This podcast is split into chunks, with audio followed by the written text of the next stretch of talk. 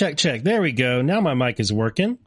Now my mic is working. Sorry, I'm a couple minutes late, but that is what is giving me issues is some settings are not the same because I use OBS and OBS likes to change the settings. So anyway, good morning. Welcome. Glad y'all are here. And yeah, I am excited to be here. It has been an amazing week. Did y'all hear the intro just now? I hope y'all heard the intro just now. Um, I think that part went through. I think it was just an issue with the mic. Uh, yeah, I am so pro this morning. Of course, I'm pro every time I'm on air. Everything is perfectly arranged. Uh, so yeah, happy Friday, everybody. This is Just Human number 179. And I, uh, besides starting off with, um, you know, some really pro moves, uh, good. I'm glad y'all heard the intro. Okay, good. It was just the mic then. Um, besides starting off with some uh, really pro moves here, I want to begin the show by saying thank you. Um, it has been this has been an awesome an awesome week. Um, last Sunday's defected was great. Um, the show on Monday was great, or at least I enjoyed it very much. And then I've been live on Badlands Media quite a few times this week. Let's see, it was on Tuesday, State of the Union, and then uh, the uh, Twitter files hearing on Wednesday, and then uh, Wednesday night Devolution Power Hour, and then Thursday for the uh, the hearings for the the weaponization committee. Uh, so and and y'all have turned out, y'all have turned out and shared the shows and been really supportive, and it's been awesome. So I mean, like really, thank y'all so much. Um, I really enjoy doing this work and nerding out on this information with all of you fellow nerds. Um, and yeah, it's it's just been great, and I can't thank you guys enough. Um, and I have to give you a really big thank you because something huge happened yesterday that I know that y'all are aware of, and we're going to talk about uh, right now here at the beginning of the show.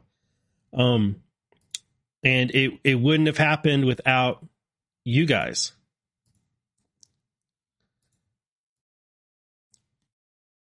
Right here, Donald Trump yesterday retruthed this truth by Van Sickle Lee right here. Shout out to this Truth Social account. Thank you very much for making this post. And they posted this image uh, from the drops. We're going to go into the drops that have this image, this FISA Gate poster. And he posted that poster right here. And his comment included a link to the Devolution Power Hour from this past Wednesday, which was one of our best ever Devolution Power Hours, if not the best. Um, and he said in this truth, I could watch that intro all day, referring to the Devolution Power Hour. And then he tagged Patel Patriot and said, and little, he said, I could watch that intro all day, Patel Patriot, and little old Van Sickle Lee got retruthed by the goat last night at Burning Bright, JS Verily, hashtag MAGA. And Donald Trump retruthed that. Now, it's just it's just awesome. I mean, it's just awesome to get retruthed by Donald Trump anyway. Uh, period for anything. But it's great when it's the FISA gate poster here. Um, and then it's even better that he's mentioning Patel Patriot and Burning Bright. That's that's awesome. I love it. But retruthing something that specifically links the devolution power hour in the text of the truth refers to the intro to the Devolution Power Hour, which I know y'all are familiar with. And I know y'all are familiar with what devolution is. I mean, that's that's mind blowing. Um, and we were all buzzing from it last night, but it's actually even more than that. It's actually goes more mind blowing than that. Um,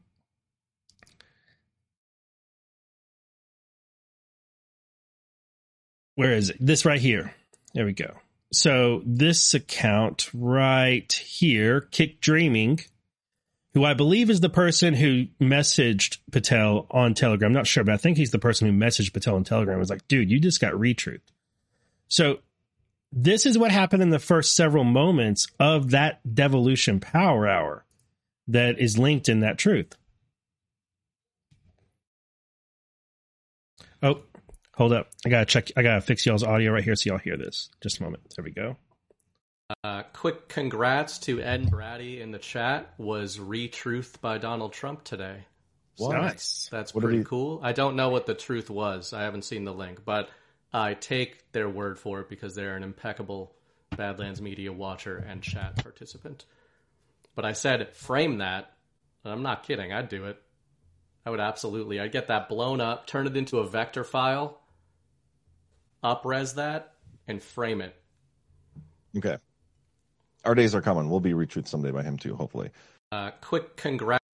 So they're in the very first moments of that episode of the Devolution Power Hour. Burning Bright says, if I get retruth by Trump one day, I'm going to print it out and frame it. And then Patel says, our days are coming. That's going to happen one day. And then it does. And then it happens the very next day. But it's actually it's actually even it's actually even more than that. it goes it goes even further than that. Um I was I was buzzing last night thinking about this. And I'm going to I'm going to there's even more to it than that. So that that poster appears in more than one drop, but one of the drops it appears in is 2153 and that drops has the poster of course and then it says coming very soon to a theater near you. Q. It's also in this drop 3651 and that drop says people actually believe those responsible for the attempted coup or coup attempt of a duly elected sitting U.S. president will go unpunished into our constitutional republic. No equal justice under the law, no accountability, escape unscathed. Enjoy the show. Q. All right. When Trump retruthed this right here is when we were live on air covering the weaponization on government on the federal government committee. And what were they talking about during that committee? They were talking about the weaponization of DOJ and FBI and violation of Americans' rights, particularly in regards to things like FISA, and censoring people and getting and uh, restricting people's political speech and cracking down on conservatives and uh, maligning conservatives and all the th- all the government overreach and the misuse and misapplication and weaponization, hence the name, of the DOJ against the American people and against a president and his administration and two of the people that are in this poster, Jim Jordan and Matt Gaetz, they're quoted here, were in that hearing at the same time that Trump retruthed this. So, you know, I have this rule of thumb that I use, and it's not, I mean, it's not a hard and fast rule, but it's just a rule I go by where when it comes to connecting things to a drop and all this kind of stuff, you know, I I have this rule of thumb that I use to prevent overreach, to prevent me from making too far of a stretch, you know? Like I don't do a whole lot of decodes or anything. And uh I mean I think they're fun here and there, but I, I don't I don't do a whole lot of decoding. Um I don't do a whole lot of looking around for comms and stuff. But when I do, I, I have this rule of thumb that I try and look for three points of contact. You know, like timestamp, a name, uh, context, keywords, um, things like that. And if I can get three points of contact, then that, then I'm like, okay, that feels like a pretty good connection there between this drop and whatever thing that I'm looking at, a tweet or a document that's important or whatever. And with this, there's way more than three. So I just want to just to recap this and we're going to move on.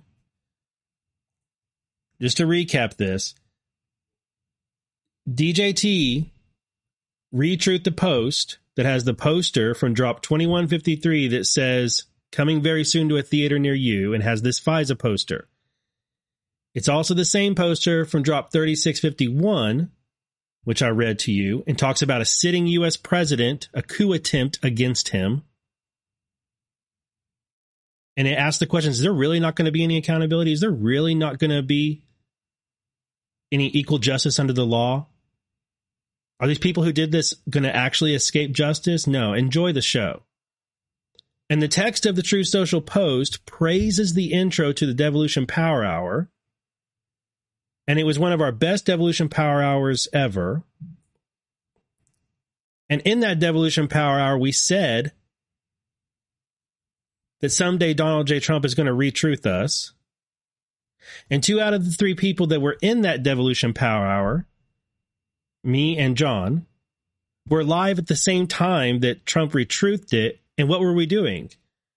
We were giving live coverage to the House hearing on DOJ and federal government weaponization, in which two of the people that are in this poster that's in this truth are on that committee and were speaking. And so was Grassley was on the Grassley was on the panel, and Senator Johnson was on the panel, and they were all talking about FISA abuse and a coup attempt against a president and weaponization of the DOJ and violation of Americans' rights and censorship of Americans and uh, persecution of Americans for their conservative beliefs and interference in the 2020 election.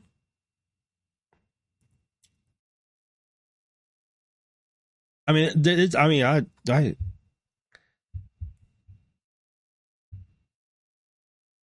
I had a really hard time sleeping last night. Uh, I mean, I'm still buzzing. And I'm not I'm not going to try and I'm not going to say that, you know, this is a endorsement of every single thing we said on the Devolution Power Hour on Wednesday. Um I'm not going to say that this means that we everything we ha- we say and all of our theories and whatnot are right or I'm not going to say that. Um, but I do think it's one hell of a pat on the back. And yeah, Kathy, I I think I think all three of us are going to print this out and frame it. I know I will. Um, it means a lot to me, and it would not have happened without y'all's support and y'all's encouragement of me and Burning Bright and John and the way that y'all you know promote us and and keep us going. So thank you. Thank you.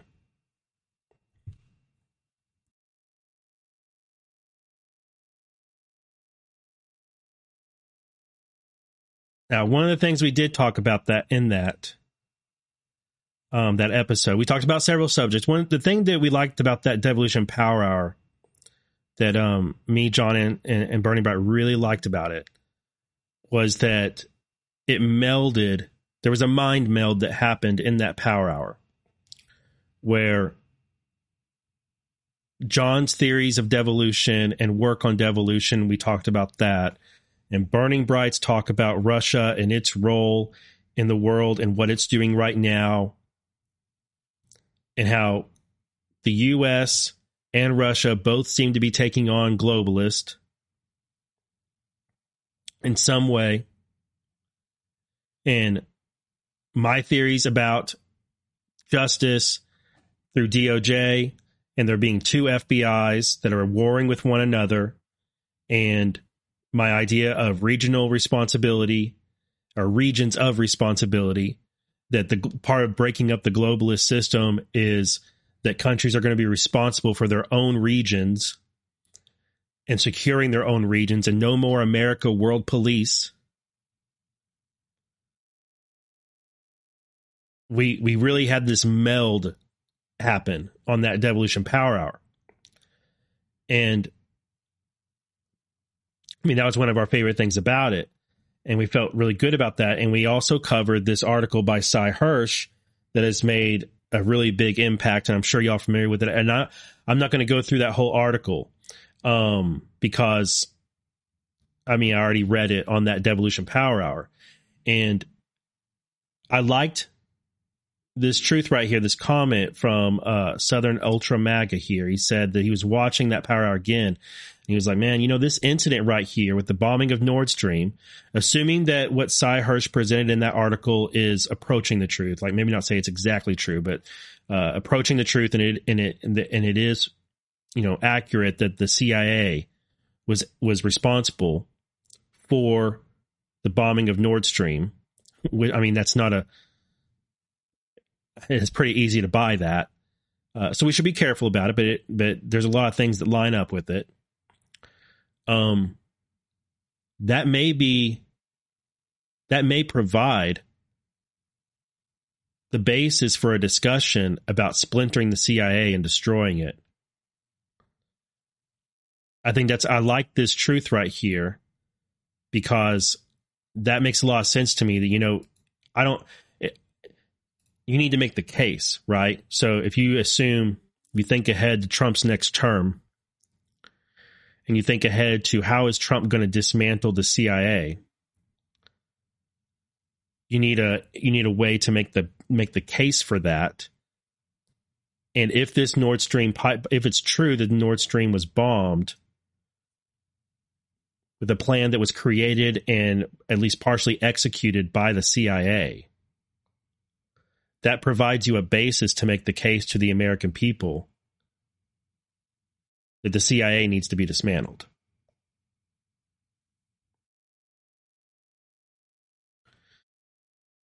I like that. I like that right there a lot. So shout out to Et Klimke right here. That's good. Now, of course, yeah, of course, there are another other, a number of other things you could use to make the case uh, for dismantling the CIA, no doubt. Uh, but this provides a very recent example, and you could really drive this home to American people on both left and right. That the CIA constru- constructed a plan that was not only illegal, it risked starting a nuclear World War III. And it also was a war crime, and it also robbed. It, I mean, it was an attack on the infrastructure of a nuclear nation.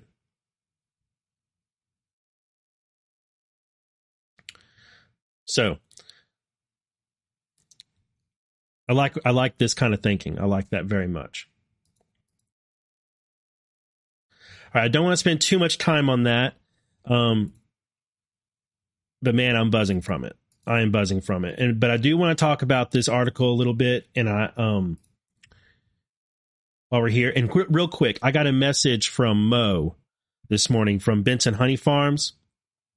And she let me know that if you order, if you're interested in ordering some honey from BensonHoneyFarms.com, who is a company that's, you know, been one of the, one of, if not the first sponsor of Badlands Media or, or, you know, advertiser on Badlands Media. And, um, you know, longtime supporter of my show. I love their products. Great great people. Uh, they have it's just raw honey. It's just raw honey. It's not pasteurized. It's not superheated. It's not overfiltered. It's just 100% raw honey purchased directly from the bee farmers. And if you want some, if you want to get any of their products, such as barbecue sauce or candy or scents, like aroma things for your car, which I have one that I use in my car, uh, which I really like. Um, if you want to get any of their products, if you order by be 1 p.m. Eastern or 12 p.m. Central, I believe is what she said. Let me make sure. Basically, if you order this morning and use rep code just human, then your order will ship in times in time for Valentine's Day. So if you're interested in some honey, if you need some honey and uh or some barbecue sauce or some candy or whatever, use rep code just human. You'll support my show. You'll support this American small business. And uh if you order this morning, then you'll get that order or it should ship by Valentine's Day. Y'all have been y'all have been awesome in uh ordering from Benson Honey Farms. Y'all have done a great y'all have like really helped me out and Badlands Media and this business. So thank you very much. Thank you very much. And uh, it's bensonhoneyfarms.com. Get yourself some honey. All right, now back to this pipeline bombing thing.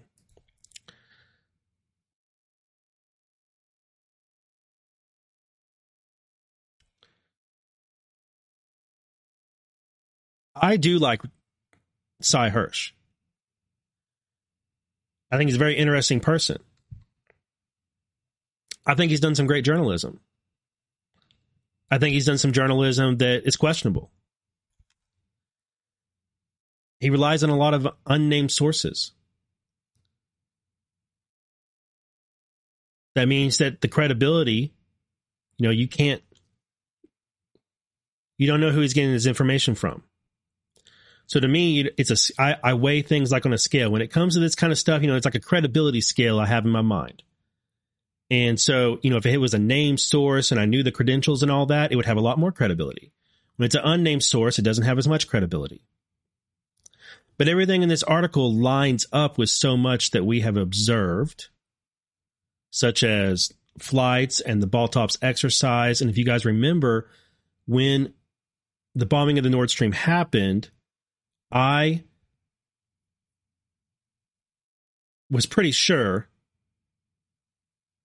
and I said, and we referenced this on the Devolution Power Hour, I said that I feel like we're being breadcrumbed into blaming the United States for this. And I was very concerned about that because I didn't want us to get involved in World War III.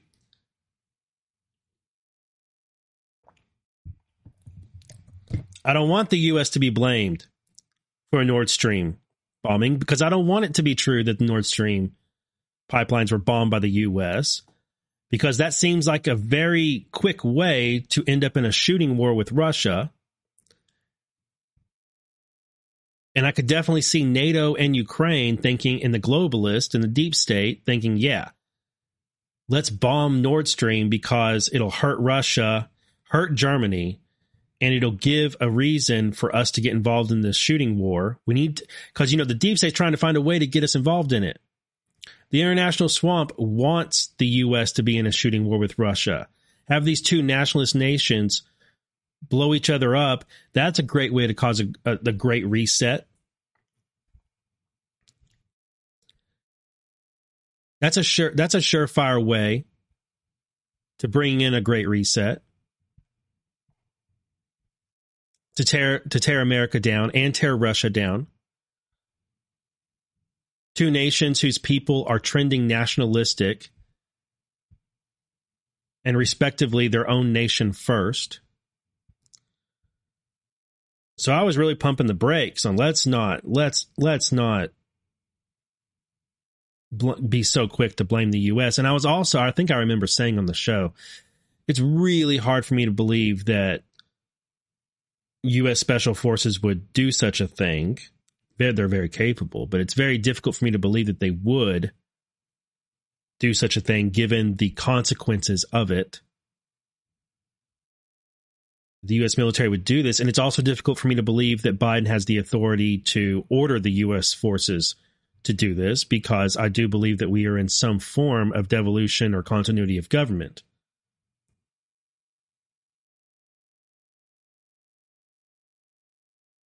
So I had you know, things didn't quite fit for me then.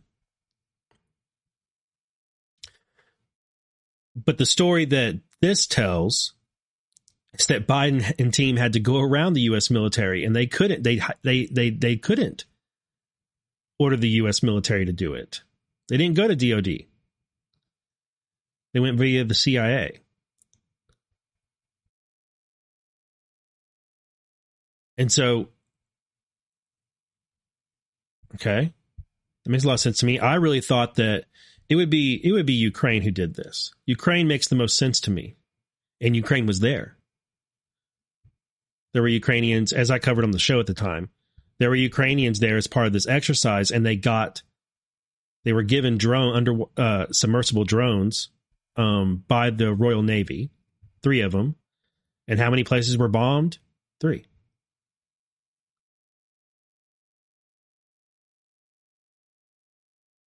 So anyway, that was my thinking then. And, and reading this Sy Hersh article, I mean, it, it lines up really well. It maps onto what we have observed really, really well. And it coming from somebody on the left, in my opinion, is better than it coming from someone, a journalist who's on the right.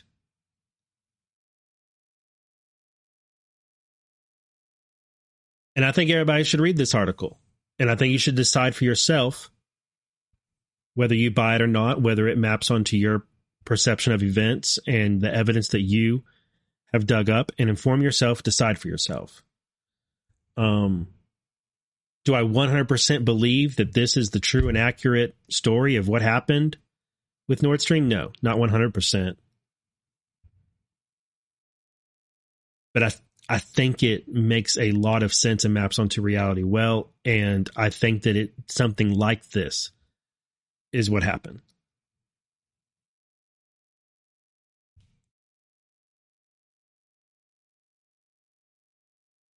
And one of the things that I kind of count as a um indicator that it might be more true than untrue is that Wikipedia very quick was very quick to change uh, the Wikipedia for Sy and label him a conspiracy theorist. they they were very quick to jump in on there and be like, "Oh, we need to add conspiracy theorists to this guy's Wikipedia."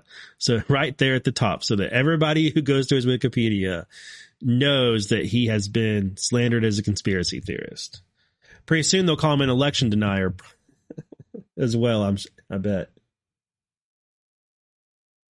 And there's probably gonna they're probably gonna add Russian sympathizer, disinformationist, whatever.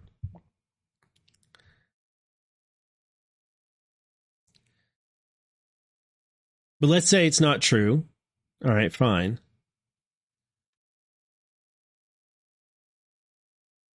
still useful.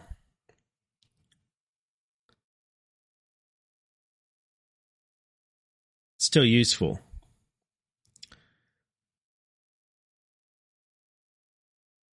It's getting um you know, that story kind of faded away. It never made sense that the Russians would bomb their own pipeline. And they're trying to get it repaired but the, a lot of companies in the area who would like to repair it are barred from repairing it because of sanctions against Russia, which those sanctions have backfired spectacularly on the people who put them on Russia. Because Russia made sure to uh, shore itself up and secure fundamental factors of its economy so that it could withstand sanctions before those sanctions were placed on them. I mean, it just never made it never made sense that Russia would bomb their own stuff, their own infrastructure.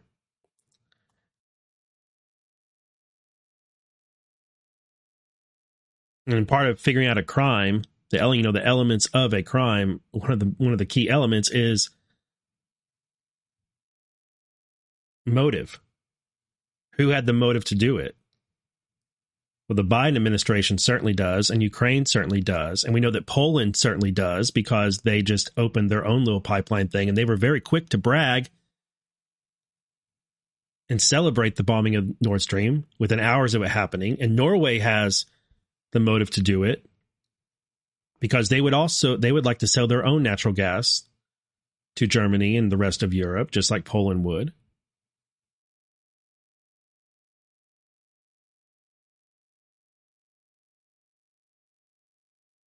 But getting various news outlets to at least bring back up Nord Stream and the bombing and the question of who did this right after we just had this episode with the balloon from China and the Biden administration being so weak on that.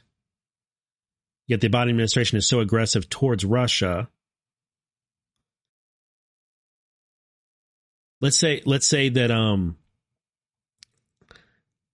let's say that Sy Hersh is off. Let's say that this story, as he tells it, is not accurate. I think it still can serve a purpose in this information war to bring the subject subject back up and get people to investigate who did it. So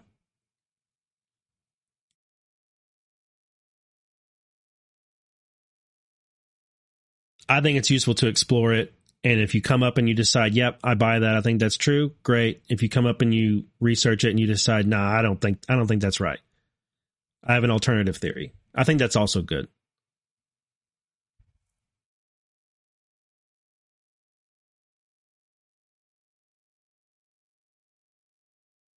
Think for yourself and decide for yourself. Um, real, real quick, I do want to bring. I see the comment from, and I know I missed a Rumble rant, so I'm gonna I'm gonna go back and try and find it. Um, but I saw the comment from someone about Sy Hersh and his comments on JFK. Um, so I would like. I know what Sy Hersh has said about the JFK assassination and how he buys the lone gunman theory and all that. Um, I know I'm aware of that. I would like to know how oh, my nose is itching. I would like to know what he thinks now because it was only last December. Like I understand that, you know, we got to separate what we believe and what we know. Many of us have believed for a very long time that the JFK assassination didn't only involve more than one gunman, but it involved the CIA. We've believed that, and we've had many indicators of that, and we've had some evidence to that effect, but we have not known.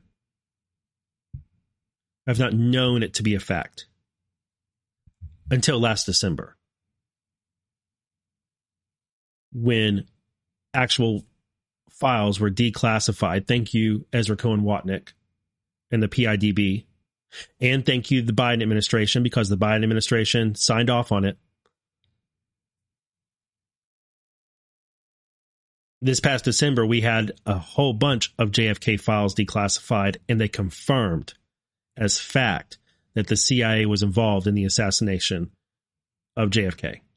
So I would like to know what Sy Hersh says now. Now that has happened, I would like to know what he th- what he says now. So, and I, you know, like, I want to know where he's at on a number of things. I think it'd be interesting. He's he's been a he's been a journalist for fifty plus years. He's gotten some things right and he's gotten some things wrong. he seems to me like overall he's anti-establishment. He's on the left and he's anti-establishment. That's that's how he comes off to me. Um so all right, let me let me scroll up and try and find the Rumble rants because y'all sent some and I appreciate it. Hopefully they haven't all disappeared yet. If they have, I'm really sorry. All right, music and fiction. Music and Fiction says to think all of this started with some little old schmuck asking you to explain an idea, and now you're being retruthed by the boss, moving up in the world. Thank you, Music and Fiction. And if you guys don't know, Music and Fiction is that old schmuck who messaged me right after the Afghanistan withdrawal was starting, and I had threaded just a li- or I'd made a couple comments on an obscure site that has gone completely to. Never mind. Never mind. I'll stay off that.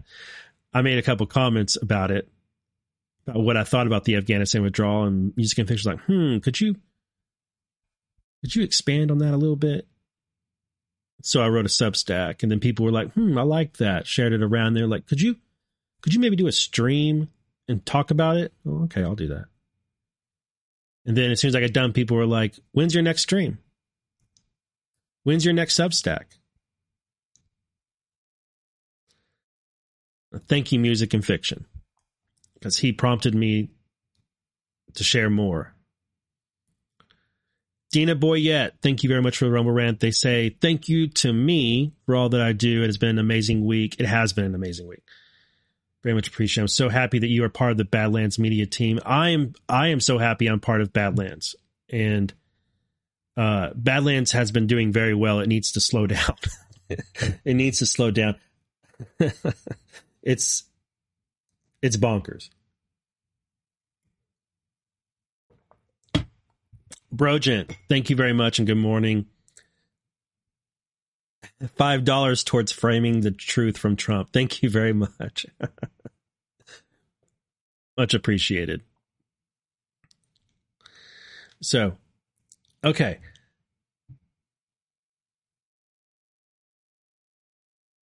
Let's do. Uh, all right, I just happened to see this comment and I can't resist responding. Third sister asks, "What is the name of the bourbon um, or Scotch that I mentioned? Macallan. Yeah, it's Macallan. Um, Macallan. It comes in like a blue. I have. It's way up there on that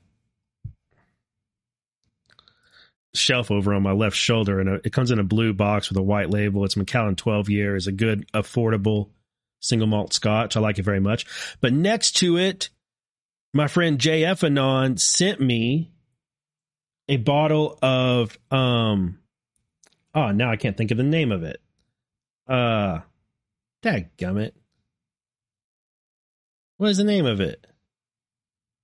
Hold up.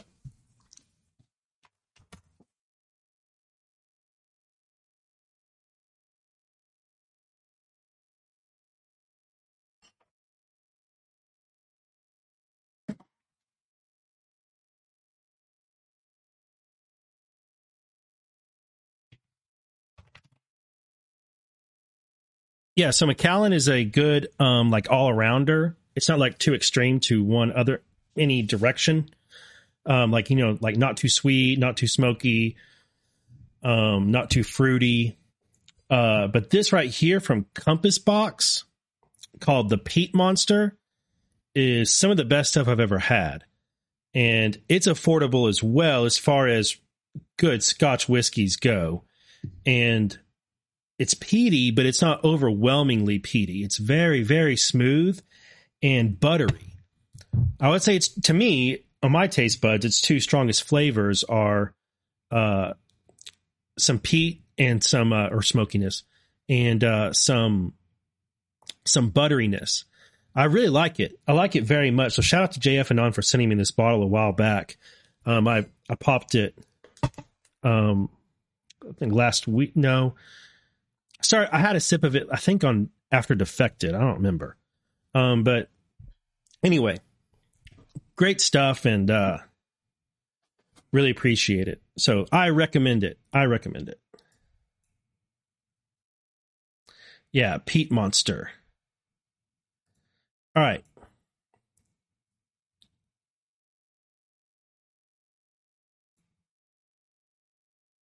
They are not a sponsor. but I don't care. It's good stuff. All right. I want to mention this book by Chris Miller, which I haven't started yet because I'm still reading other books. I got a whole stack of Trump admin books. Um, I need the news cycle to go ahead and just take a break so I can relax and just read some books. Um, I don't think that's going to happen though. Um, so anyway, I, this truth from uh, or the tweet from Ezra giving a shout out to Chris Miller is pretty interesting because in it, besides praising it, he says, I am glad he, Chris Miller, is finally getting the chance to tell at least part of his story. Now, you know, you could be a bit dismissive of that, not read too much into it, and that would be fair. Um, this book doesn't, of course, contain everything about Chris Miller's life story. So, indeed, it is part of his story. But given what we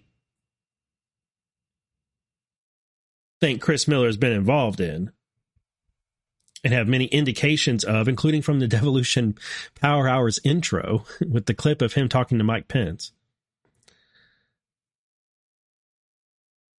I just kind of feel like that's a nod. Um, I, I feel like that's a nod to uh, part of Chris Miller's story he literally can't tell us. And I, I picked up on that and I was like, hmm, hmm, that's pretty interesting. Chris Miller went on War Room and had a had a great appearance on it. Let me see. Did this? Uh, you really should get it, and you also you should follow Chris Paul. And uh, apologies in advance to Chris Paul if me recommending that everybody follow at I'm your moderator gets him suspended again. The last two times I've done that, he has been suspended within 24 hours of me recommending him. I don't know what's up with that. Let me see. Does this have the entire appearance right here from Here's the storm? thing. I, I didn't No. Okay. Here, hold up. Hold up. No, President Trump from. I mean, I. Well, hey, you know what I did? I actually read his book and I did my research on the guy because you want to support your boss and you want to see how they think. And I'd heard all the kind of left wing press that he was not stable and whatnot. I found the guy a remarkable decision maker and national security, and I never had any issues. I never was faced with anything unethical, immoral, or illegal in the national security space or in any space. Uh, to be perfectly clear, I don't want to be like giving political talking points, like lawyerly talking points, but the guy was a great decision maker. I tell that story in the book about the Baghdadi hit. So Chris Miller read Trump's book and he found him to be a stable genius. he found him to be a remarkable decision maker in national security. And I never had any issues with him. I, I never was faced with anything unethical, immoral, or illegal in the national security space or in any space. To be perfectly clear, the guy was a great decision maker.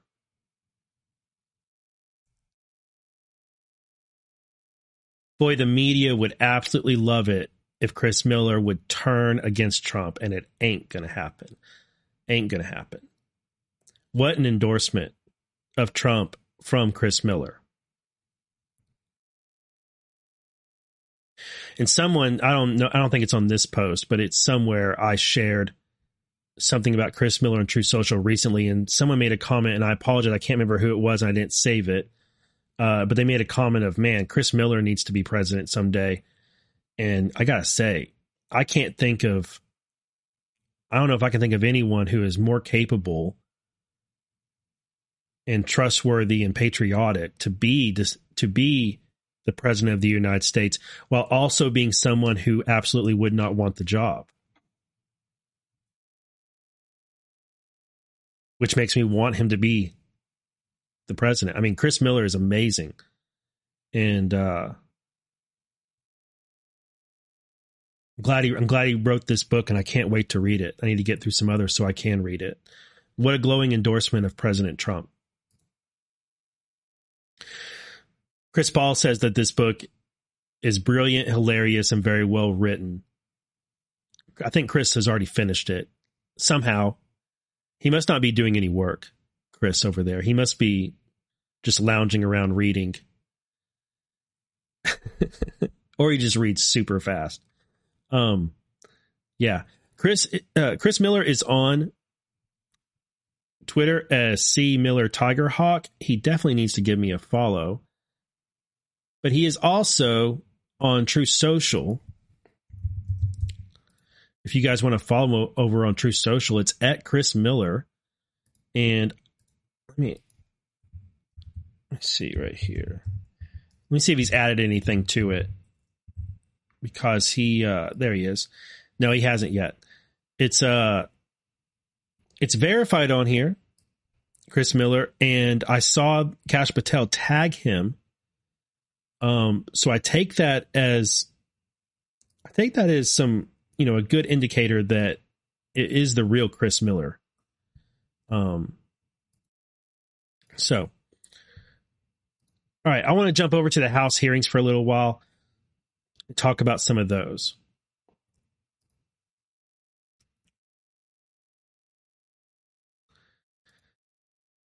So this week we got we got the uh the first hearing was a House Oversight panel, and they invited Twitter folks, ex Twitter folks.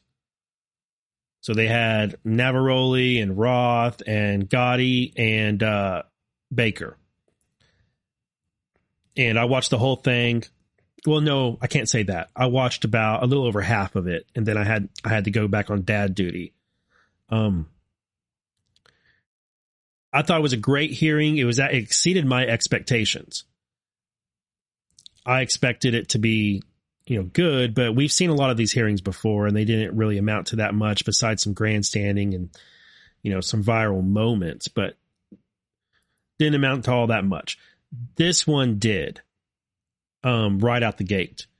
Uh, James Baker was very much on defense he came in on defense. He admitted that he was constrained by not only an NDA, but constrained by legal uh, advice because he's involved in some legal matters and he literally couldn't um, comment on things. And that came up several times when he was asked about stuff. He's like, I can't, for legal, my lawyers are advising me I can't answer that. Um, pretty interesting. Jim Jordan and crew did a great job with their questioning of James Baker, and I got the feeling that Jordan already knew the answers to the questions he was asking James Baker. Uh, they also did a great job questioning these other execs. They really the, the the panel really put the screws to these guys, um, and got them under oath and on the record testifying about things. And I think probably caught them in some some mistruths, but you they you could tell when they didn't want to give a direct answer. They'd be asked a direct question, and they would give a very legalistic, you know, squirming answer that would you know try and get them out of having to get a direct give a direct answer. You could you could you could sense that there was a there there, and they were trying their best not to fall for the trap that the people on the oversight committee were setting, there really wasn't very much grandstanding in that hearing, I thought. Um, the best moment was definitely, and you've probably seen it, the best moment was, um, I think, when, uh, and now his name's just flown out of my head. Hold on just a moment. His name just flew out of my head, but I have it. Where'd it go? I just drew a complete blank. This is on. Oh, that's Burning Bright. I want to go to Badlands.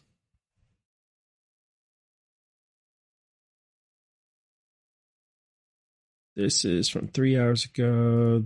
This one. Higgins. Yeah, Miss Lori. Miss Lori, you already know what I'm talking about. Yeah. So, by the way, guys, badlands.substack.com. We've been publishing the news brief five days a week, which has some of the best, you know, some of the highlighting some of the articles that we are news that we think is the most important or notable. We've been grabbing that and uh think it's worked out pretty well. There it is right here. Higgins. I think Higgins was Twitter file awesome. Dated uh, December the 8th, post about a New York Post regarding the suppression of conservative commentators like that submitted. Without objection to ordered? Bottom line is that the FBI had the Biden crime family laptop for a year. They knew it was leaking. They knew it would hurt the Biden campaign. So the FBI used its relationship with Twitter to suppress criminal evidence being revealed about Joe Biden one month before the 2020 elections. You, ladies and gentlemen, interfered with the United States of America 2020 presidential election, knowingly and willingly.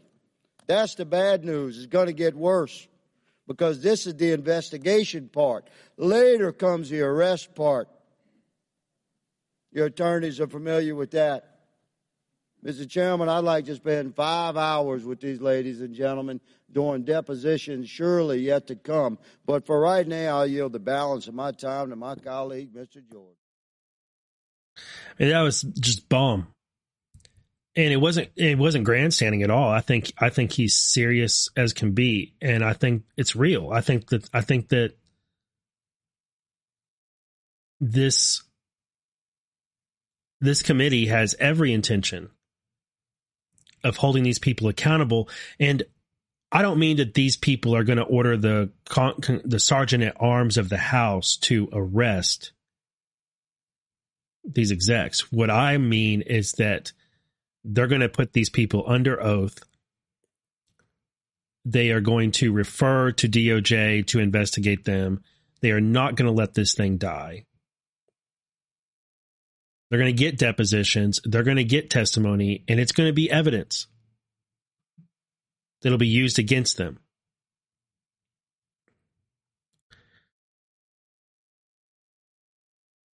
Yeah, drop like a thunderbolt, Cinco. Yeah, that's right. He did. Um, it's perfect. And and I mean, I think everybody was great. I think everybody was great in that hearing. I I loved it. Um, and the next get in the next day with uh the weaponization committee.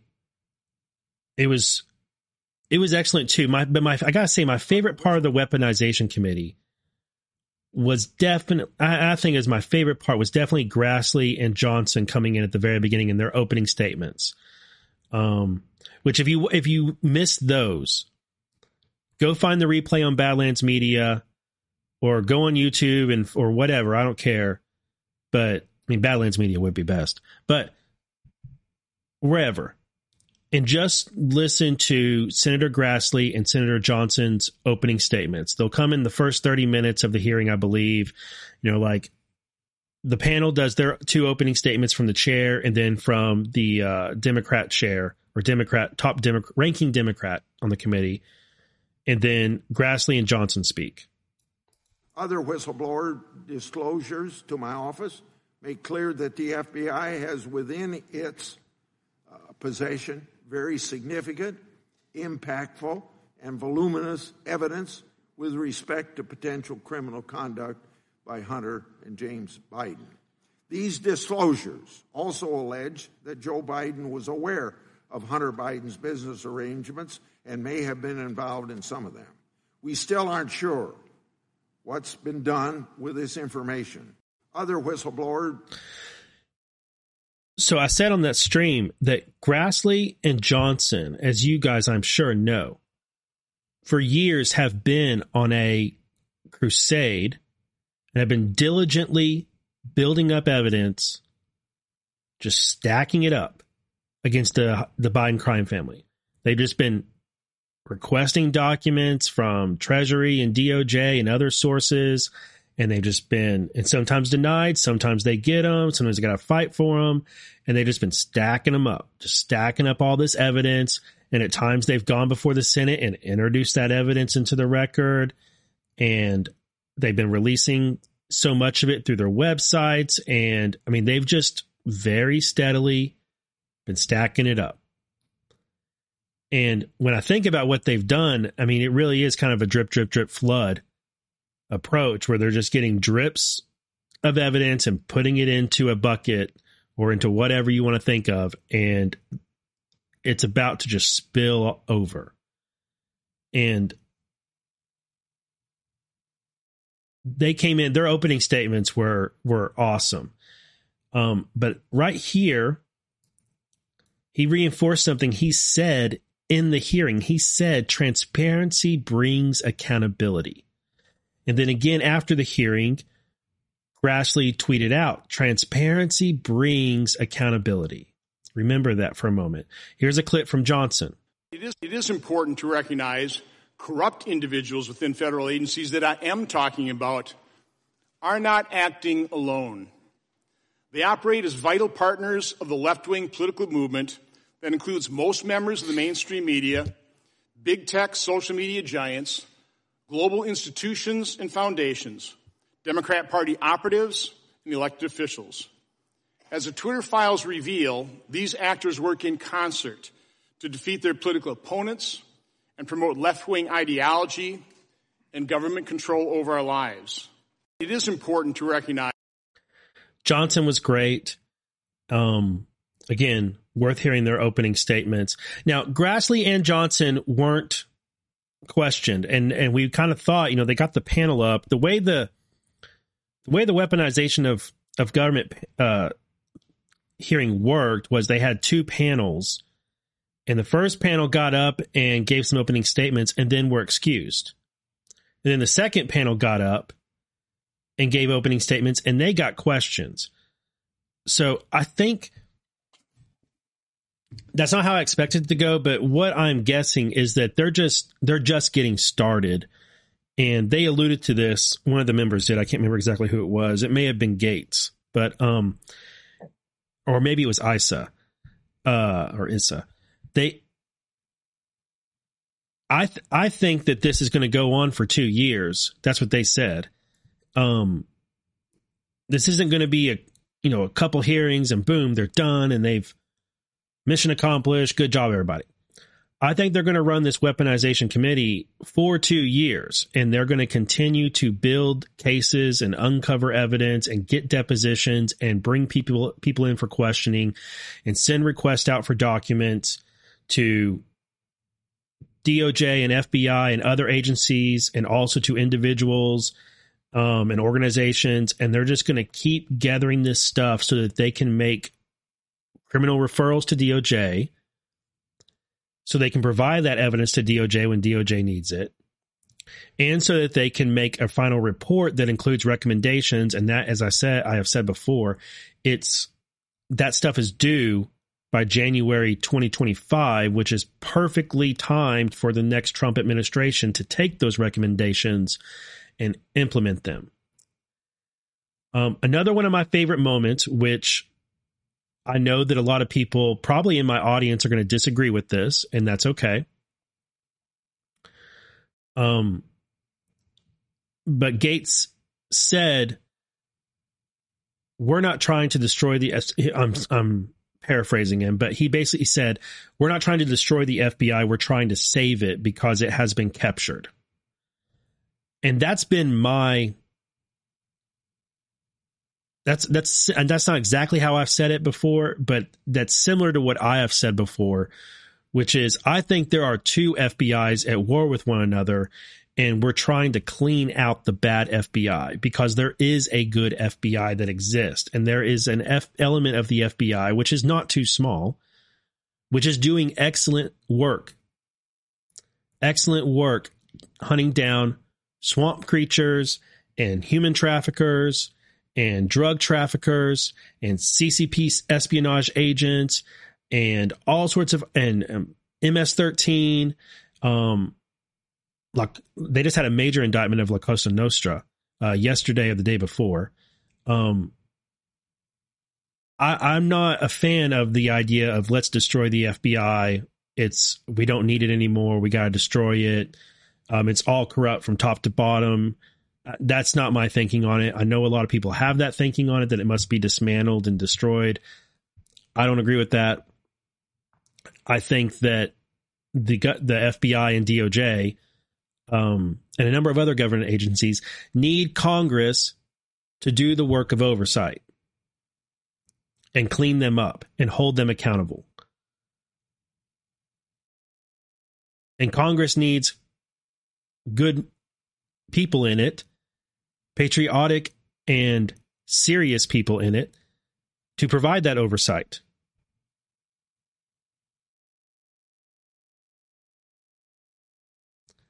We've got a number of them now. And they've got a good they've got a good committee to do it. And so I agree with Matt Gaetz that this committee isn't about and shouldn't be about destroying the FBI. I think it should be about saving the FBI from from the capture that it has that it is under and has been under from the deep state. And I know that's not a popular take, but that's that's where I'm at on it. And that's where I've been at it on it the whole time. Now, when you want to talk about dismantling the CIA, good morning, Karma. I'm with you there. I'm with you there. Dismantle the CIA. um, you got me. Uh, that I'm on that team. But when it comes to dismantling the FBI, I don't. I don't agree. I don't agree at all. But remember, I said Grassley made that comment transparency brings accountability. Well, my friend Absolute Truth 1776 would like to remind you that drop 4011 literally says transparency brings accountability.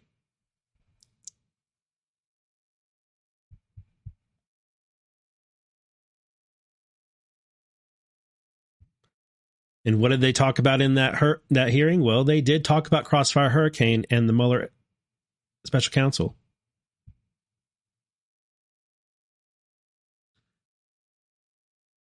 We haven't gotten the calm before the storm tweet yet, but think it's coming.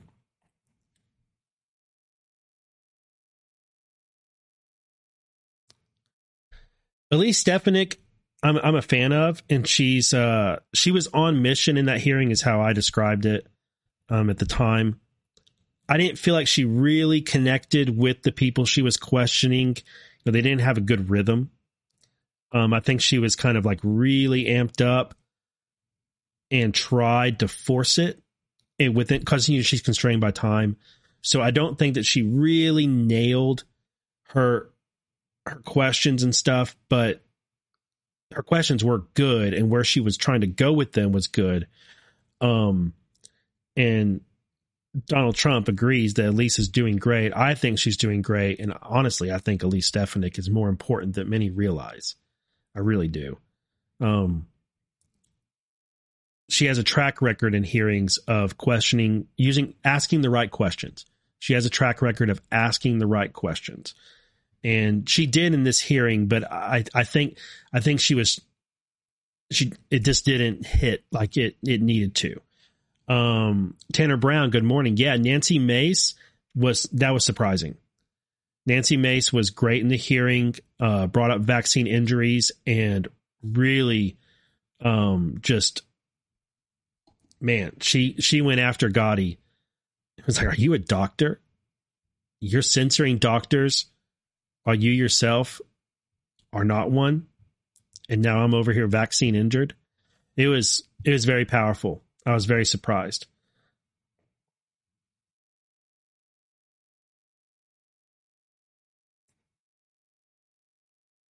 And I and I gotta I want to really want to highlight guys that the Twitter files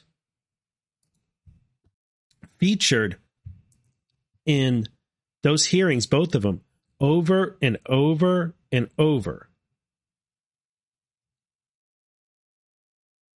And I think some of us have become a little bit disappointed in the Twitter files, I guess. Um, I don't know if disappointed is the word for me. Uh, I've liked a lot of them and thought they were thought they were really good and what I wanted, but then some of them I haven't been too, you know, super interested in. I guess. Um, I don't even know what number we're at now. I think the journalists that are doing them have done a decent job. I think Matt Taibbi has been the best. But I had I have seen some comments going around um, social media that you know the Twitter files are not really what we wanted, or they're not they're not going as far as we want them to. Um, I've seen some people say they should have dropped them all at once, and other people say no, it's right to drip them out like this. Um, but I think the Twitter files really, um, as I said on, on various places, I think they pay dividends at these hearings.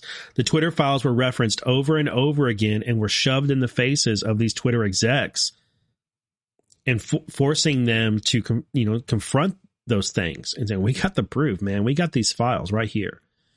And in the weaponization, they came up over and over again. I think the Twitter files, you know, it's part of them is to go viral on Twitter and in social media so that people can see that these conspiracies, these conspiracy theorists were right about what Twitter was doing. But it's also to be used just like this when confronting these people and and stop and catching them in lies, preventing them from lying because we have the evidence thanks to Elon Musk. God bless Elon Musk.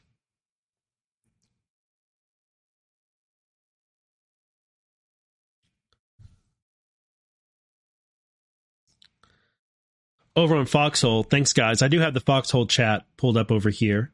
Thank you guys for watching over there.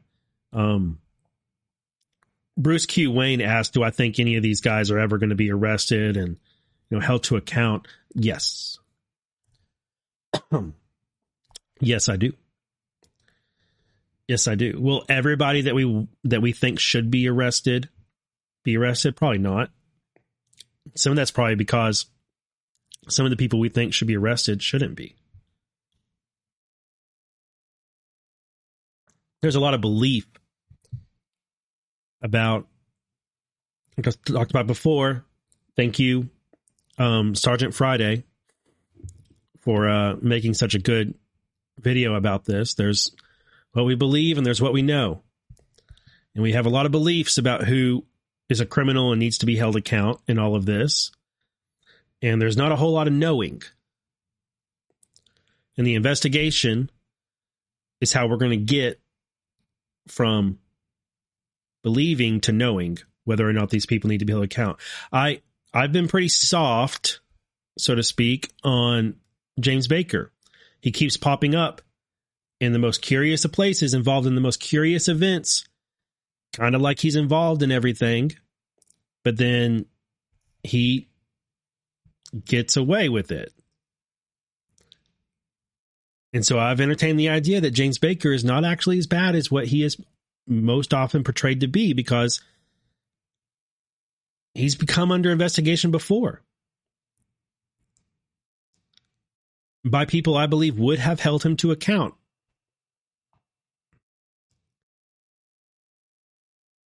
But then got to ask is that because he's actually not quote unquote bad? Or is it because he's just that skilled of a lawyer and can get away with it? I don't know which it is. I don't know.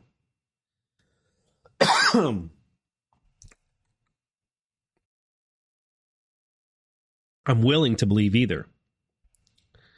But but he's just an example of someone that you know can I I can't pin him down as yep that guy that guy needs to be indicted. I can't. And in the uh in the uh the Sussmann trial, he wasn't a cooperating witness. He was just a witness.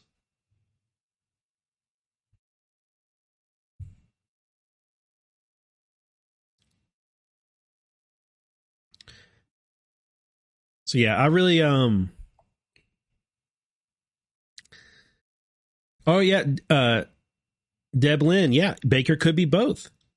It could be it could be that both are true at times. Dude did some things that were criminal and needs to be held account for him, and at other times he didn't, but he's getting blamed for both. Uh, yeah. Sorry for the I've developed a cough again. Sorry about that. I've talked quite a bit this this week on air. Um let me see if I can pull this up. Archive.today is not wanting to pull this up.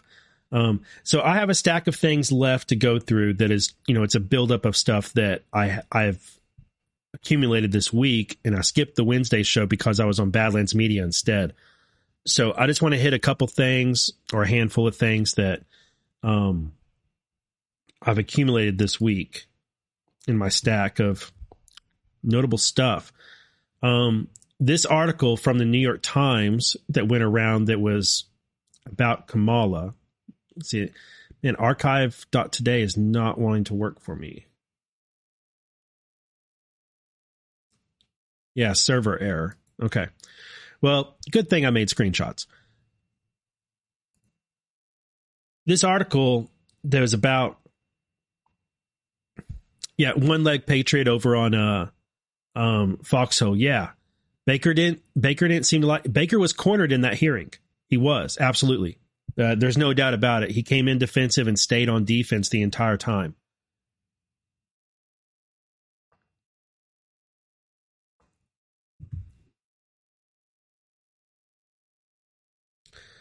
Um. Okay, so this article that went around uh, from the New York Times this week that was about Kamala there was some notable stuff in it that really stood out to me. Uh, these quotes right here quote, that will be, in my opinion, one of the most hard hitting arguments against Biden, his age, said John Morgan, a prominent fundraiser for Democrats, including Biden and a former Florida finance chairman for President Bill Clinton. Quote, it doesn't take a genius to say, look, with his age, we have to really think about this. In regards to Kamala, he said, so far she has not distinguished herself.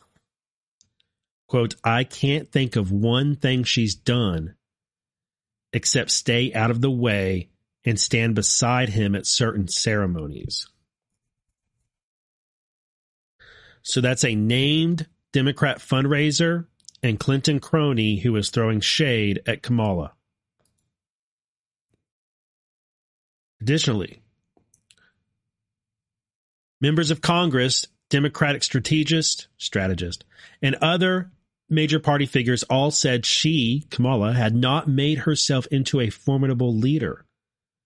Two Democrats recalled private conversations in which former Secretary of State Hillary Clinton lamented that Miss Harris would not win because she does not have the political instincts to clear a primary field.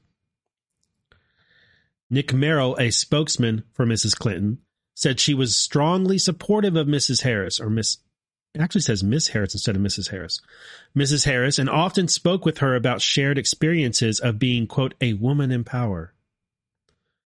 He added, quote, they have built and maintained a strong bond.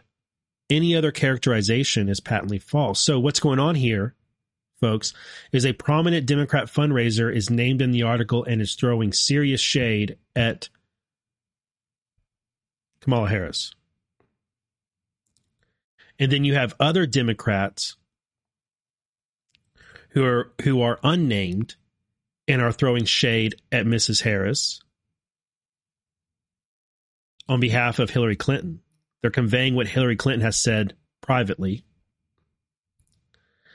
And then Hillary Clinton's spokesperson is coming in and doing not damage control, but is providing narrative shielding. Shielding Hillary Clinton against any accusations that she's trying to undermine a potential run for president by Kamala. And I'm going to tell you guys, I think what's going on here is that Hillary Clinton is going to run in 2024 and she's laying the groundwork for it by sniping and undermining Kamala Harris before Harris even tries.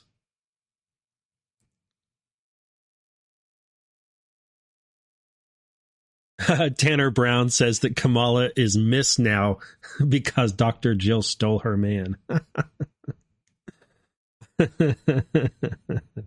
That's a reference to the State of the Union and their on the lips kiss, which was crazy. By the way, the State of the Union, I didn't talk get to talk about it on this show. The State of the Union was uh as you guys probably see me say, was the most America first speech Joe Biden has ever given in his life, probably, for the first 30 minutes or so of it. Um, yeah, it was. Um, I actually really enjoyed the State of the Union because of that, because I got to see Democrats cheer for Trump policies for at least the first 30 minutes. And then he went off into the social, you know, stuff that uh, lefty talking points and whatnot. But that first 30 minutes, yeah. Um, so yeah, and I know people don't like this. They don't. They people were really triggered. By the way, when I said this, people were triggered at me for saying that. Uh, uh, it's always a mix. Whenever I pull out, this is not the first time I've found stuff like this and and been like, guys, Hillary Clinton's going to run in 2024. Um, anytime I make these comments and pull stuff out like this, there's always a group that is mad. They're always angry at me. They're triggered by it. And then there's another group who just post popcorn gifts. and they're like, yeah, that sounds right. Like Andy five by five here is like, you got that right. She's running and other people I'm like, yeah, this is going to be great. But, um, I like, this is a clip of her speaking, uh, says February 5th, 2023. Uh, Gonna balance right here says, look, she's practicing for upcoming political stump speeches. She's right here. Now you face an additional challenge the challenge that climate change presents of heat. Heat like we have never seen before. And the clip is really funny because it's like she's using Trump one of Trump's common phrases of like we've never seen before. Um look, I, I really firmly believe that Hillary Clinton is going to run. Also, there's always a group that in the comments when I post this stuff that says, no, she's not. She's already dead or something because they those people haven't figured out that real raw news is not actual news. Um, please, people, use discernment. Stop reading real raw news and quit following people who constantly repeat what is on real raw news. It's all BS on purpose to make you look stupid. Um, I know people talk about, well, Hillary Clinton doesn't look good. She's so old. She's so ugly. Nobody can stand her. None of those things matter to her. None of those things matter to the swamp and the deep state.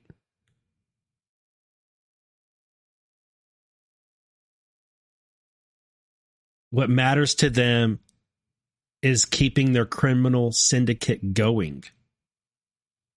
And it is under threat. And what what are they going to do? You think they're just going to they're just going to sit back and take it? They're just going to watch their their criminal empire fall apart? No. They're going to do desperate things. such as a, reha- a rematch against Trump.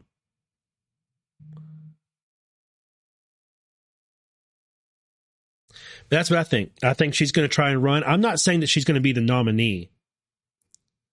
Um, I don't know if she'll make it to be to be the nominee, but you better you better believe she's going to try.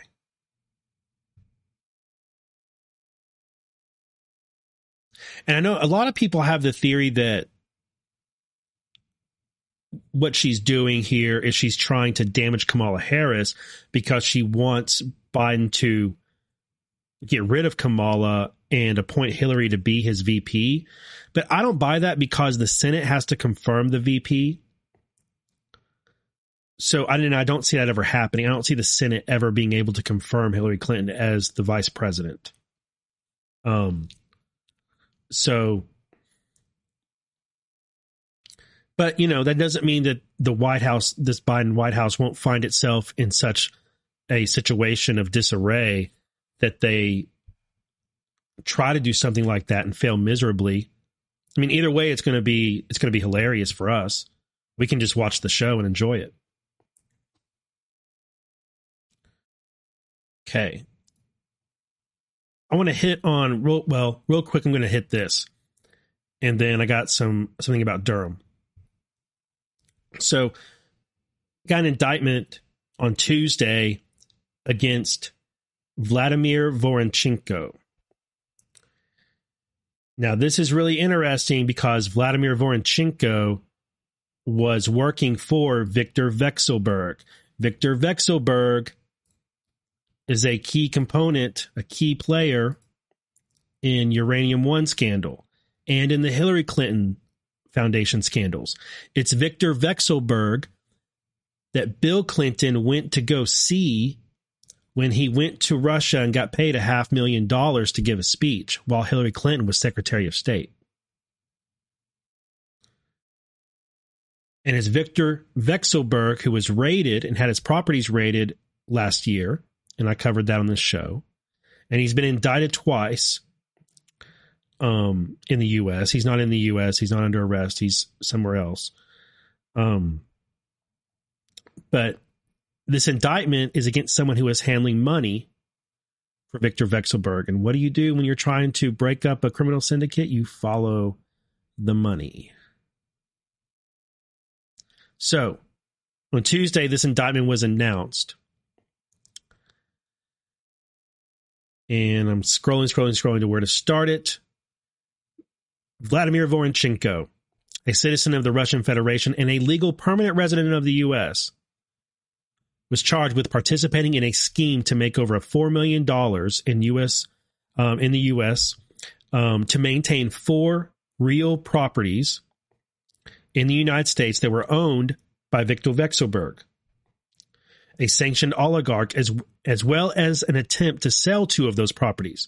The indictment also charged Voronchenko with contempt of court in connection with his flight from the United States following receipt of a grand jury subpoena. This guy got a grand jury subpoena and he was like, I'm out. And he left, and this guy's on the run. Quote, the indictment unsealed today signals the United States' continued commitment to holding individuals and, uh, responsible for violating sanctions, blah, blah, blah, blah, blah, blah, blah, blah, blah. Director of Task Force, crypto, uh, klepto capture, blah, blah, blah, shell companies, all that kind of stuff. Sanctions evasion's bad, money laundering bad. We get all that. Now to the meat of it. Voronchenko, who, resi- who resided at various times in New York, in Fisher Island, Florida, and in Russia, held himself out as a successful businessman, art collector, art dealer, and a close friend and business associate of Victor Vekselberg. I wonder if he ever bought any art from Hunter Biden. I wonder. On April 6, 2018, the United States Department of Treasury OFAC, Office of Foreign Asset Control, designated Vekselberg as a specially designated national in connection with its finding that the actions of the government of the Russian Federation in Ukraine constitute an unusual and extraordinary threat to national security, etc., etc. His yacht was seized and his private plane. That was last year, March 11th. Prior to his designation by OFAC, between in or around 2008 and in or about 2017, Vekselberg through a series of shell companies, acquired real properties in the United States, specifically an apartment on Park Avenue in New York, an estate in Southampton, New York, an apartment on Fisher Island, and a penthouse apartment on Fisher Island. Collectively, they are referred to as the properties. As of the date of this indictment, the properties are worth approximately $75 million.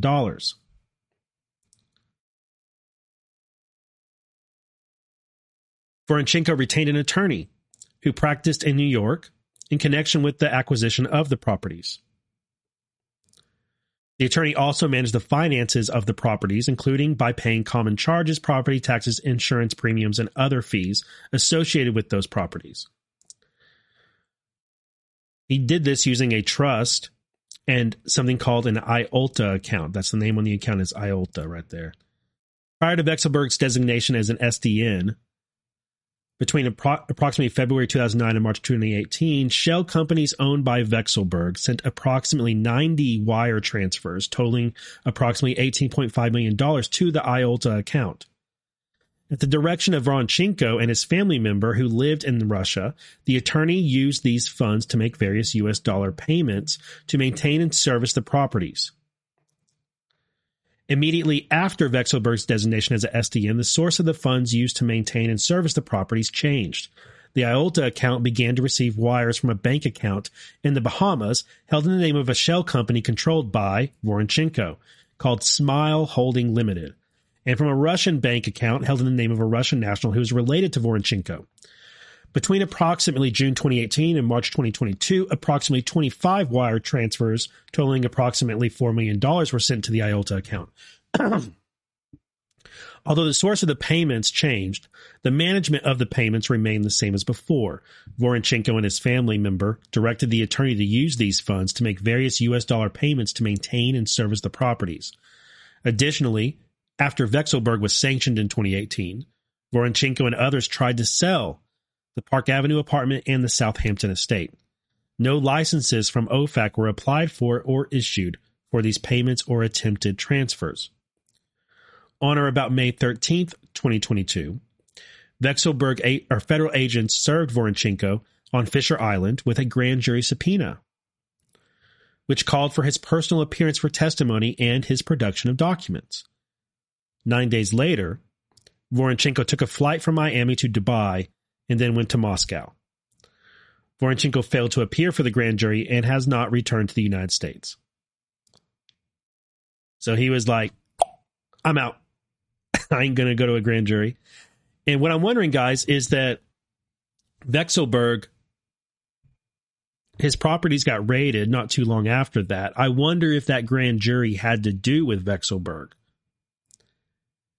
And they called Voronchenko to appear for, and to, you know, subpoenaed him to appear for the grand jury and to provide documents. And they're on him. They're on this trail. so, good stuff. I know it's not the most exciting thing. I know it's a name that, you know, you've never heard of, but following the money is how you catch these guys and catch who they're paying within the United States.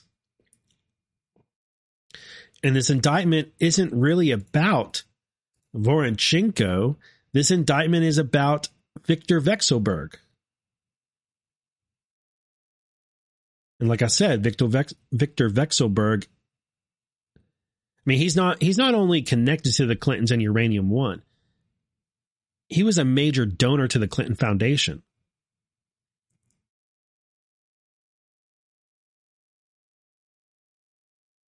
So following this money, it's what you do if you want to take you want to bring down criminal syndicate. Now, on to Durham news. And I want, before I go through, well, I'll, I'll, go ahead and go through it. This is a, a thread by uh, Stephen McIntyre. Shout out to Chris Paul, who sent it to me. Knew I'd be interested in it. I am. Um, I like Stephen McIntyre a lot. Um, don't agree with him on everything, of course. Don't need to, but I like him a lot. Um, dude has a, a lot of knowledge about Spygate and uh, very lots of details very detail oriented person. Uh, Durham filed a motion in September 2022 to exclude defense exhibits that actually shed light on FBI conduct.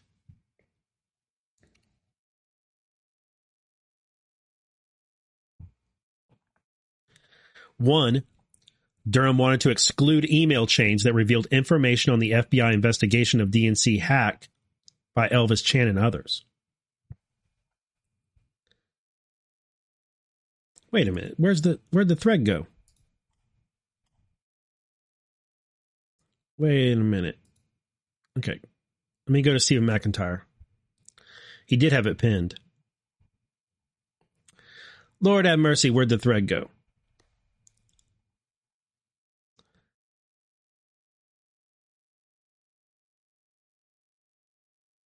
I'm really confused by that.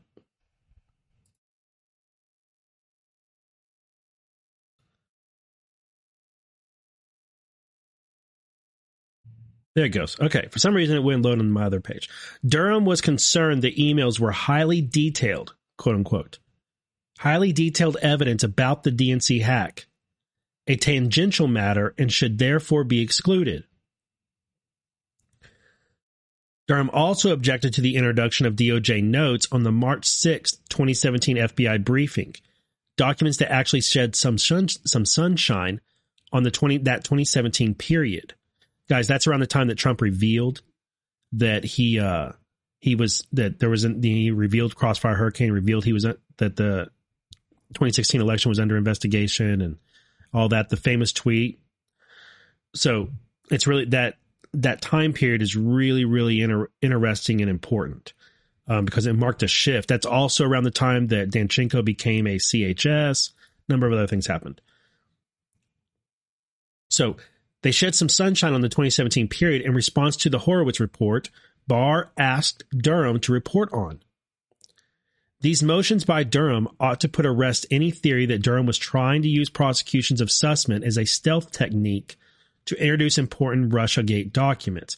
I disagree with that conclusion because he did use the prosecution of Sussmann to introduce important documents. So I don't understand why S- Stephen says that, but maybe what I value as important documents is different from what Stephen values as important documents. Reasonable people can disagree on that. While many readers are quick to cry cover up, they always are. I think that this is too sim- simplistic and too easy an answer. Amen. I'm very dubious of charges that imply gross corruption. Worse, they prevent finding out the actual story. From Durham's narrow perspective as a prosecutor, his stated reason for excluding the evidence was valid. However, motions do not show that Durham's priority was his pointless charge against Sussmann. Sorry, guys. Rather than its stealth exposure of Russiagate documents. So, what's interesting here is that Durham filed to have this stuff, these defense exhibits, so they're defense exhibits, so, meaning Sussmann, wanted to bring this stuff up and show, hey, we got this. Because remember, remember, Sussmann was working on the DNC hack. He was representing the DNC during that time period. And he handled the Seth Rich laptop, the work laptop, and handed it over to Elvis Chan, FBI agent. Durham filed to have that stuff excluded.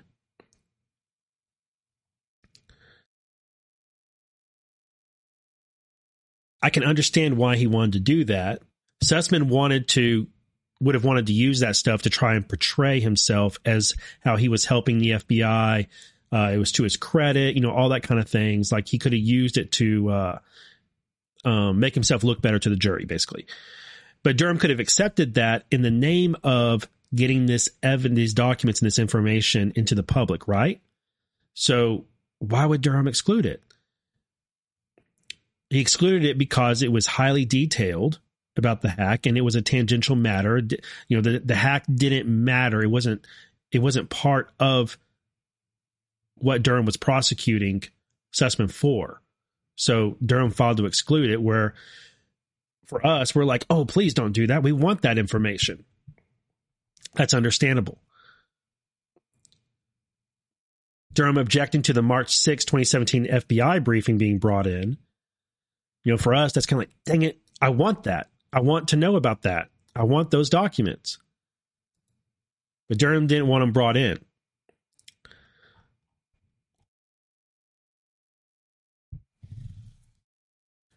So right here, this is something where I'm I can I can share I can share in this and be like sharing the disappoint I can share in the disappointment and be like, Dad gummit, I really, really want to see that stuff. But I also see it as there's a method to what Durham is doing. And he is the, the frustration for a lot of people is that Durham is charged with investigating those things. And he didn't introduce that stuff right then during the, the Sussmann trial. But to me, that isn't the time to introduce them.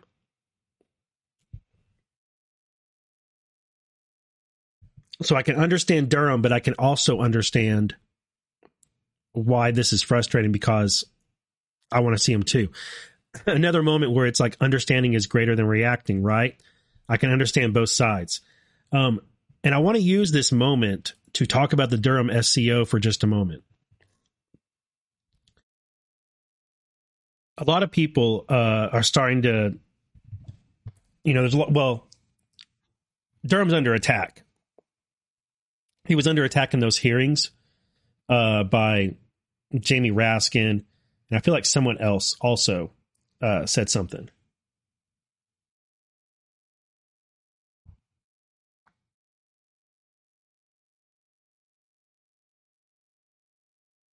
I think, uh, you know, I don't think Durham's done. Y'all know that I don't think Durham's done. And y'all know that I don't think that Durham's going to issue a report and that's going to be it and he's going to go watch Boston Red Sox games for the rest of his life. I don't think Durham's done. I think he's got more indictments coming.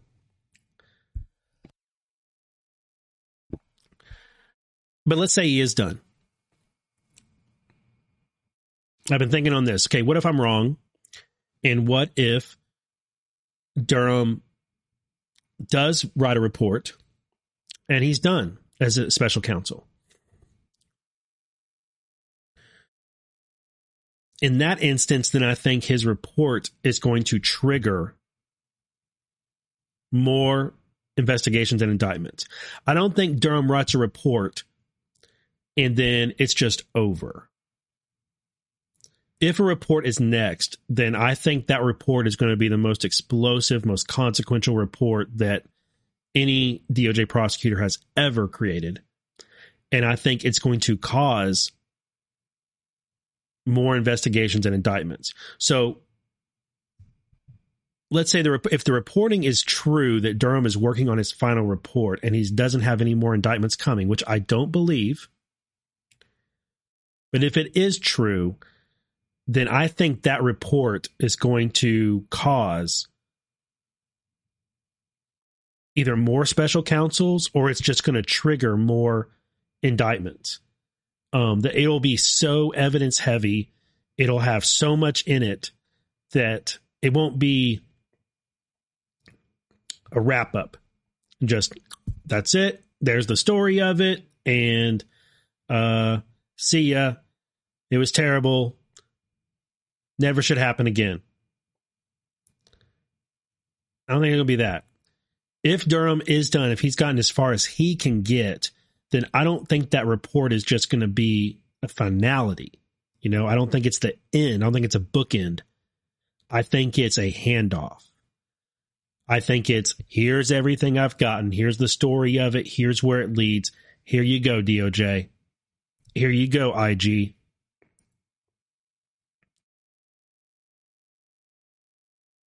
And part of me thinks that makes a lot of sense because this conspiracy is so big, it needs a RICO or two or three.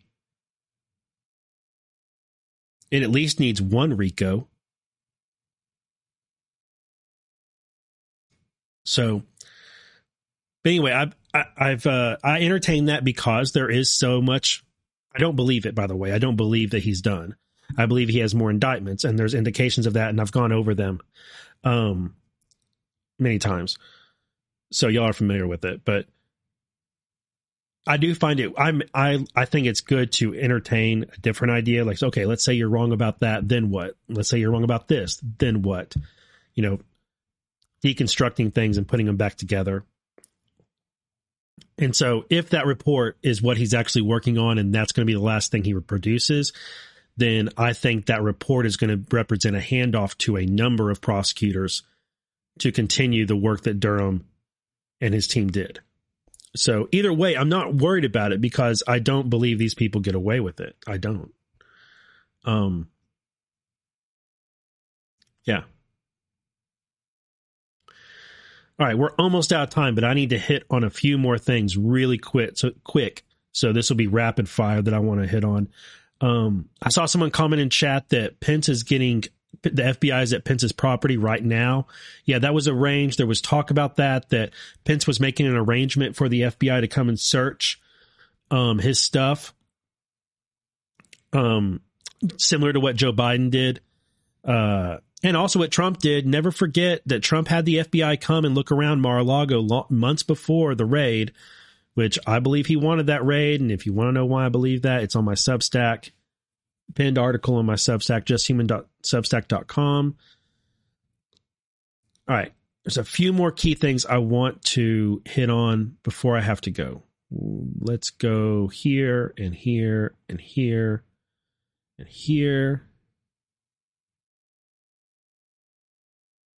No, I want this one, not that Twitter.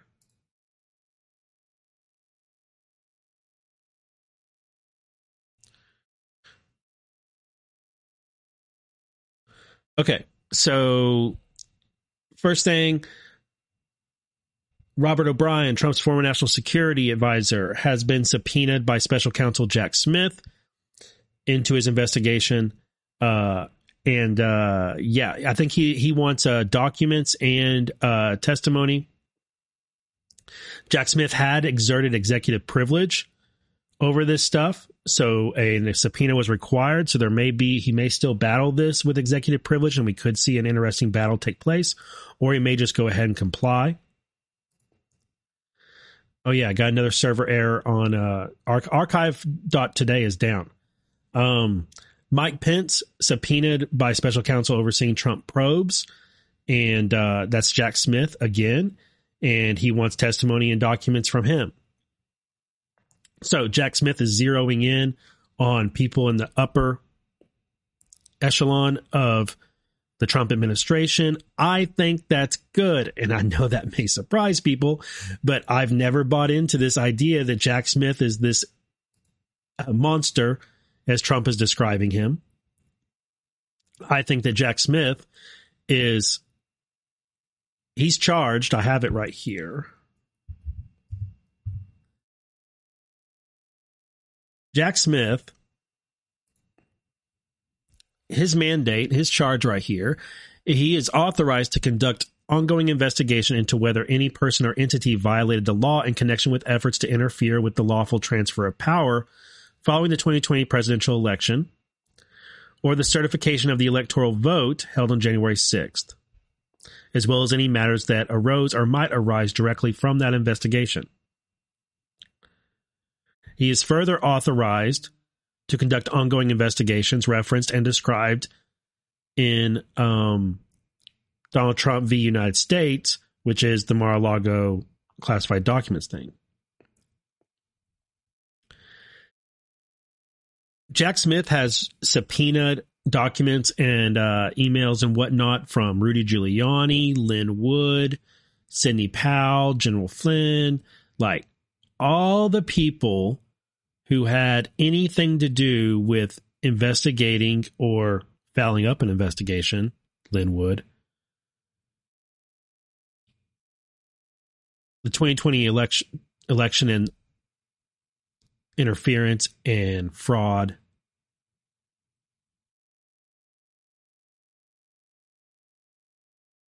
And when I see that Jack Smith is subpoenaing all those people and all those things, I can't help but think that he is just millimeters away from investigating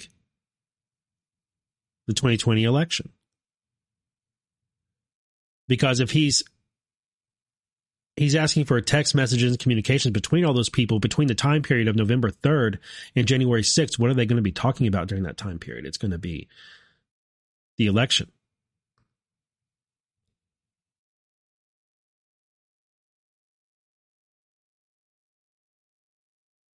And so I don't think I, I think that Trump and team have been building Jack Smith up as being this monster who is going to get Trump and all that. And I think they're doing that because Jack Smith, let me just pause it right there. I think that Jack Smith is going to actually clear Trump again. And he's going to catch some swamp creatures. Now, I'm not saying he's going to overturn the 2020 election, and I'm not saying he's going to go as far as we want him to. But I th- I think that all of the three special counsels that are running right now, Durham, Jack Smith, and Robert Hur, are doing. I think they're all part of the plan. I think they're all. I'm not saying they're read in, but I, I'm. I think they're all part of the plan to get to drain the swamp, to prosecute the criminals that are within our government. and who conspired and ran a coup against an insurrection against Donald Trump.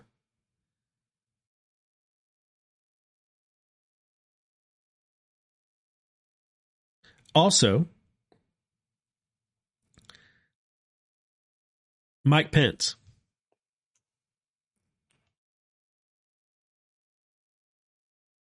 This is going to be, I'm going to predict to you, this is going to be another case, this is going to be another instance where Mike Pence has an opportunity to damage, if not destroy, Donald Trump and doesn't.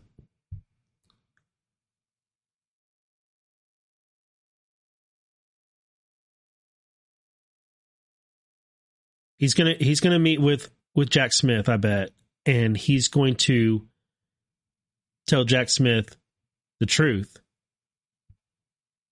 which is going to be very similar to what Chris Miller had to say in that clip I played earlier.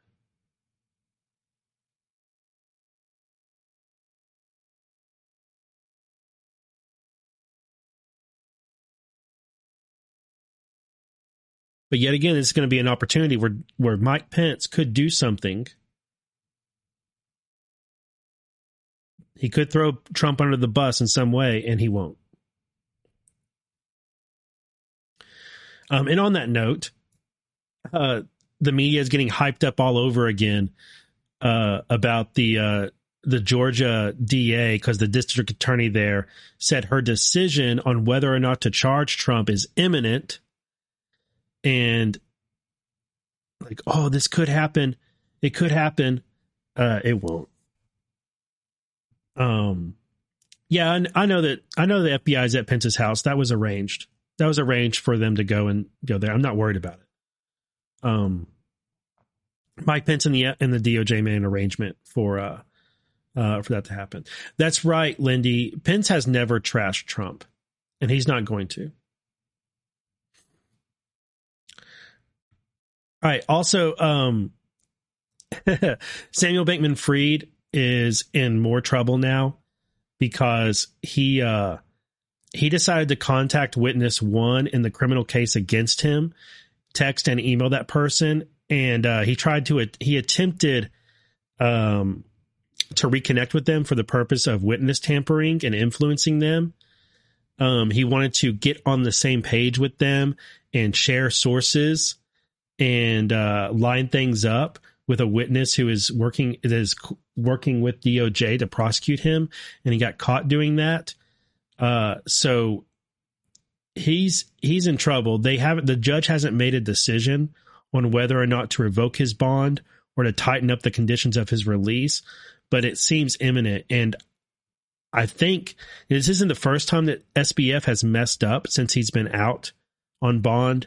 He's also been publishing documents and things and tweeting things that his lawyers are not happy about, I'm sure. So, um, honestly, guys, I don't think his lawyers would mind if SBF got put back in jail because they wouldn't have to worry so much about him doing stupid shit like this. like, think how how dumb do you got to be to uh, message the witness against you in a case and try and get them to work with you when they're already working with your opponent like so dumb so dumb. I can only think of one other person who is that dumb, and his name is Phil Godlewski, and he recently did that in the in the in the in the the uh, Scranton Times case. Um, oh man. Uh, sometimes sometimes criminals are extremely dumb.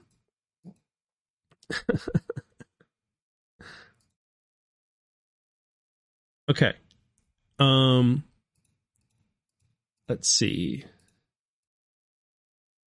I have more, but I don't have enough time to dig, dig into any of it right now. So, folks, thank you all very much. I'm definitely going to print out that Trump ReTruth and save it forever. And uh, yo, if you like this show, hit the thumbs up over on Rumble. Um, if you want to support the show, go to my link tree. You can find the links to my my coffee, buymeacoffee.com slash just human justhuman.substack.com. All those ways, you know, I'm user supported. So if you want to do something more than than liking and sharing, then you know you can do that. You can buy me a cup of coffee, uh, whatever. Um, and I appreciate it very much. Appreciate it very much, guys. That I do this. I'm able to do this because of your support. Um, and man, what a week! What an, what an awesome week! Again, again, 2023 so far has been such an amazing year. The simulation has delivered to us. Uh, hey, JC Bird, thank you very much. Um, love you guys. I love doing this work, and uh, I I pinch myself every day. I can't believe you. I can't believe y'all are interested in what I have to say about any of this stuff. Um, so I got to run y'all have a blessed, blessed day and a blessed weekend. Make sure to take some time off this weekend and recharge and restore yourself. Hang out with your family and friends. Do something you love to do that doesn't involve all of this stuff. And, uh, you know, recharge so that you're ready for another insane week.